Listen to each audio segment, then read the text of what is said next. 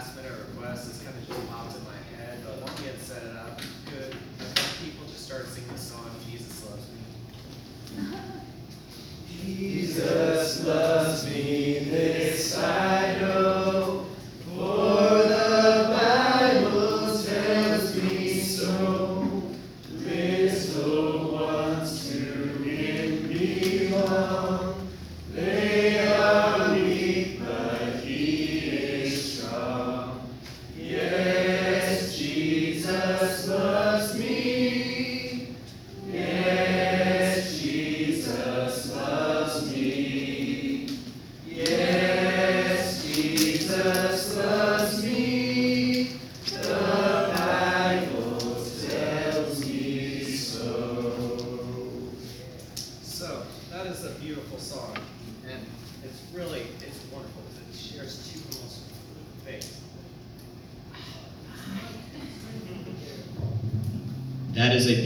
song that shares one of most two very important things to the Christian faith Jesus and the Bible. And it is fantastic eh, because how do we get to know the Bible? We can talk about Jesus, but if we're not really getting into the scriptures, you know, we're missing out such a crucial piece of the Word of God. Now we're going to go over, I'm not going to be preaching to you a sermon. I'm not going to be talking to you about a famous doctrine. I'm simply going to go over and teach, going to teach about what's called hermeneutics. And hermeneutics is getting to the Bible from the original context, from the author's perspective. Because in the end, the Holy Spirit throat, yeah, the Holy Spirit spoke through mortal men, and that is the context. I think that matters more to me. Not on my opinion, not on the college I went to, or what I heard from a pastor, but the Word of God being spoken through regular people. Now we're going to be going over, we're going to be reading out of uh, Joshua chapter 2 a lot tonight. So I really want to encourage you, if you got your Bibles, go over. I'm going to be reading out of ESV, but, uh, but yeah. So I just gave you a basic into what is called hermeneutics, and it sounds like a very technical term, but literally, it's just what did the author say. Now I'm going to give you a little uh, Merriam-Webster dictionary. Hermeneutics, plural in form, but singular or plural construction. The study, the methodolo- methodological principles, and interpretation of the Bible. Now, it's really important that we understand why do we need to understand the original context. You know, it's really sad when you look at the news, you'll hear Christians yelling a bunch of hatred, or sometimes people will just be going over and just completely just taking like one verse of the scripture and just using it to their own personal method, and it's really it's really sad. So, and you know, people are fighting and struggling over thousands of different views. So when we go back from back to the original perspective, it's a beautiful thing. So we're going to start on how do we do this? We're going to go over and we're going to start with what we call the literal context. This is just literary aid or how the author did it. We're not going to focus on the world around the author. We're not going to focus on, uh, you know, how does it apply to our life? Because that's a very dangerous thing. When we go over, we need to go straight to application. We sometimes miss the Bible. We add our own application. So, literary context is the words, sentences, or paragraphs or shared chapters that surround and relate to a text. So, when we go over, how do you think uh, we get a, since I'm speaking out Joshua chapter 2, what's important to read? Anyone got a guess? Joshua chapter 1. That's a pretty good grade. Also, Joshua chapter 3, chapter 4, and through the entire book of Joshua.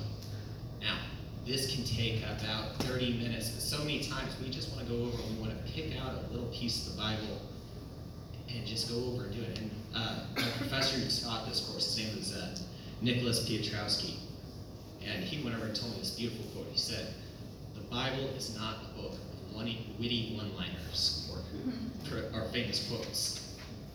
And although, you know, I, it's fine to go over and add them to your Instagram photos, that's not the entire purpose of the Bible. Right next to a cup of coffee or tea. That's not the purpose of it. Although that is fine, guys. Don't worry. You guys can still keep doing that. So, when we go over and we focus on this, we focus on the words, we focus on the paragraphs. As I said, we're not focusing on what happened, like, okay, Joshua, not looking at, okay, why is God using Joshua? We're just looking at the character. We're looking at themes. Is Joshua, is it a book of songs? Is it a book of wisdom? Is it a book of future prophecies? When we go and we read it, it's a very, it's a historical book but it's not like a history book on George Washington. There is a purpose for this book, and every single that purpose leads to Jesus. But I'm getting a little ahead of myself right now. So, what is happening? Why is the chapter here? Here, what is it doing to the rest of the book? Paragraphs and chapters, and how to find its literary context. Now, I'm going to get a little nerdy on you, but first off, you got to read the entire book. So for this, you can do Joshua, you can do this in Genesis, read the entire book. After that, try to locate the genre and theme. So, I love science fiction. I love fantasy. I love this. And sometimes we can locate some of those same genres, as history, poems, and we can find those things. Now, after this, you're going to hear this a lot. Reread the book. Pick a chapter and compare its verses why does this part belong where it is? Where is it going on around it? Or what is going on around it? Not necessarily in the outside world, like what city is going on around it. But why is Joshua 2 located to where it is? Are there major themes in our events? After that, one second. Find yourself a Bible introduction. Now, this is technically this can go, run you about 35 bucks, but you don't have to buy one of these. Most church libraries have one of these. Most school libraries have one of these. You can simply go over. This is an introduction to the Old Testament, and I can just simply go over and go to Joshua. Genesis, Exodus, Leviticus, Numbers, Deuteronomy, Joshua. I can go over. I can find out the historical background. That's not necessarily what I'm looking for, but I'm just getting an overview idea. Just looking at it, it's really, it's really not that complicated. There's the land. There's the role of Joshua. Why is it? What does it do to the? How does it affect the future? And specifically, how does it affect Jesus? Because if a book does not have anything to do with Jesus, it's not in the Bible. And Joshua is exactly the same.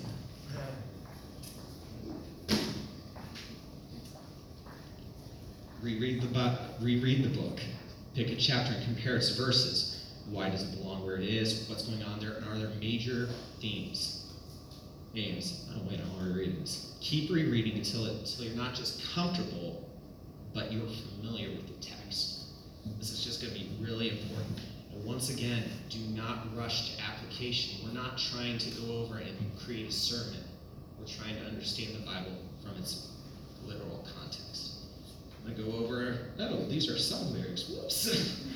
I'm going to go over and I'm going to grab, give you a very, that's a one page version of what I did for my hermeneutics course on literal context. Should be very simple, uh, very quick, very simple.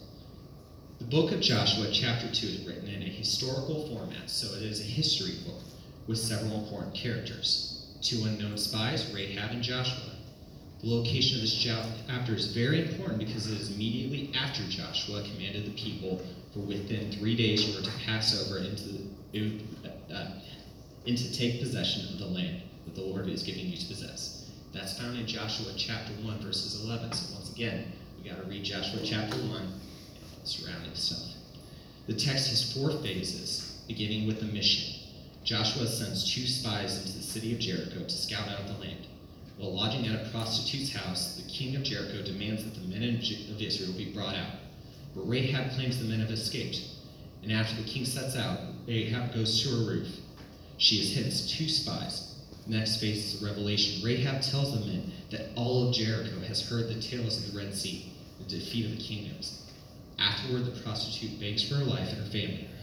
Phase three is the promise Rahab, to keep Rahab and her family safe, and she helps the men escape. The final phase is the reporting to Joshua stating, Truly the Lord has given the land into our hands. Chapter 2 is vital not because of the survey of Jericho or the mission to see it, but to fulfill the promise made to Rahab. Go to, into this woman's house and bring out there the woman and all who belong to her as he swore to her. So the young men who had been spies went in and brought out Rahab and her father, and mothers and brothers, and all who belonged to her. So, when we go over and you look through the book, Joshua chapter 2 only really focuses on chapter, it's only really connected to chapter 1 and also the chapter after with the victory of Jericho. So it's it's really gives you an insight that's not application, but how it affects the rest. After this, we're going to go over. This is uh, one of my favorite parts: historical context. The historical context is basically entering into the world of the Bible characters. So we're not necessarily looking on the message of the text or what how the text affects. We're going over. We're going to learn about the history of the people, and when we can understand the world around it, we can better see what the author is talking about. Once again, you're going to hear this step over and over. Read the entire book. When you go over and do that, who is the author? Is this book intended as history? Look for cities and customs. Why did the author write this? Your Bible dictionary is going to be your best friend. Now, Bible dictionary, it's not going to give you any theological revelation, but it's going to give you a lot of history. It's going to give you a lot of ideas on who the characters are in the world around it. And then most of them are alphabetical. I like the Zondervan Pictorial Bible Dictionary because it's simple. It has pretty pictures. I like pictures. yes. Oh, the best of all, it's about eight bucks. It's really good. Uh, and as we said, we've gone over, we see how one text affects the other. We're just going over and we're just looking into the world of the Bible. Finally, we're going to get to a fantastic thing. Why the heck is Joshua in the Bible? How does this text point to Christ? Because I read all the uh, Gospels and I happen to know Jesus doesn't quote Joshua. There's, it doesn't seem like there's anything relevant. Should we just go over and tear out the book of Joshua? Not necessarily. Now, while we're going over and looking at this text, we need to realize that these are tools. I got commentary, I got dictionary, I got introductions, but the Bible should confirm the tools, not the other way around. Don't preach from a commentary, preach from the Bible, speak from the Bible, evangelize from the Bible, not the tools. I love Ravi Zacharias, but his books are not the Bible.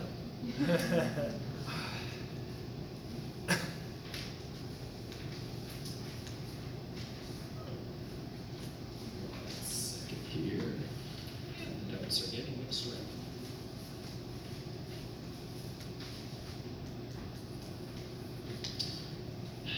This is why Corey should have paid for a better speaker. Wait, I'm not paying you. Anyways, Not the way this is going. I'm just kidding.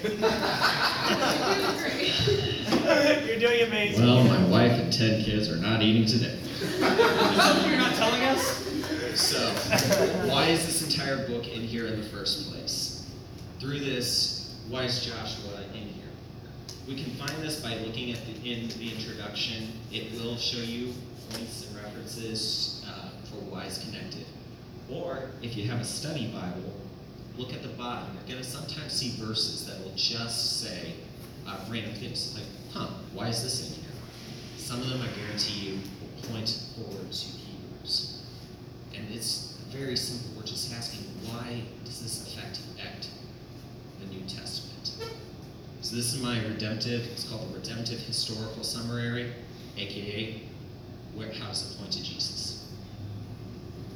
The book of Jesus points to Christ, but can only do so in a whole book context. So when we do this, we can't just say, why does Joshua 2 affect the, the New Testament? We've got to look at the entire context. By reading the whole Pentateuch, aka the first five books of the Bible, we see an aspect of rest that started in the Garden of Eden, but was lost through sin. Each book further points to reclaiming a rest where they had dwelled with God. Joshua 21 states, Thus the Lord gave to Israel all the land that he swore to give to their fathers, and they took possession of it and settled there. The Lord gave them rest, just as he had sworn to their fathers. Not all their enemies had withstood them, for the Lord had given all their enemies into their hands. Not one word of all the good promises that the Lord makes the house of Israel failed to come to pass.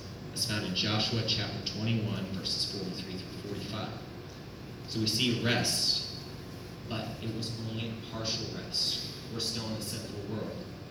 Joshua's still in a sinful world. And he did give them a rest. He did go over. He gave up them part of the land.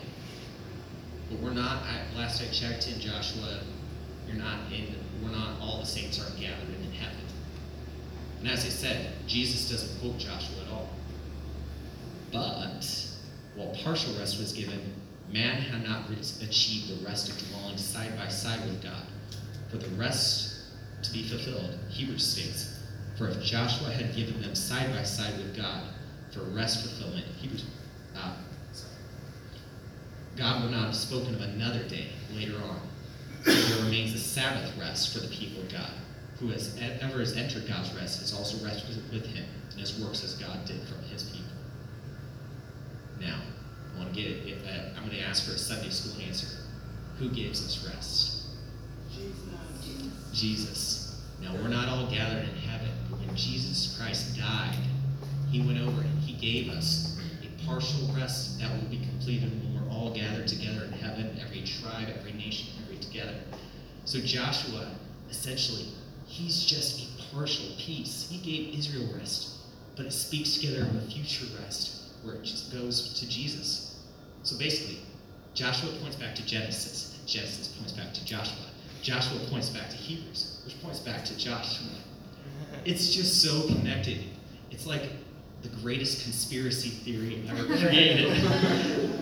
so when we go over, Joshua was a good leader who simply passed the torch held by following the covenant, the promise given to God, starting in Genesis, where God goes where he said, you know, he will bruise, or the snake will bruise his son's heel, but God will crush his head.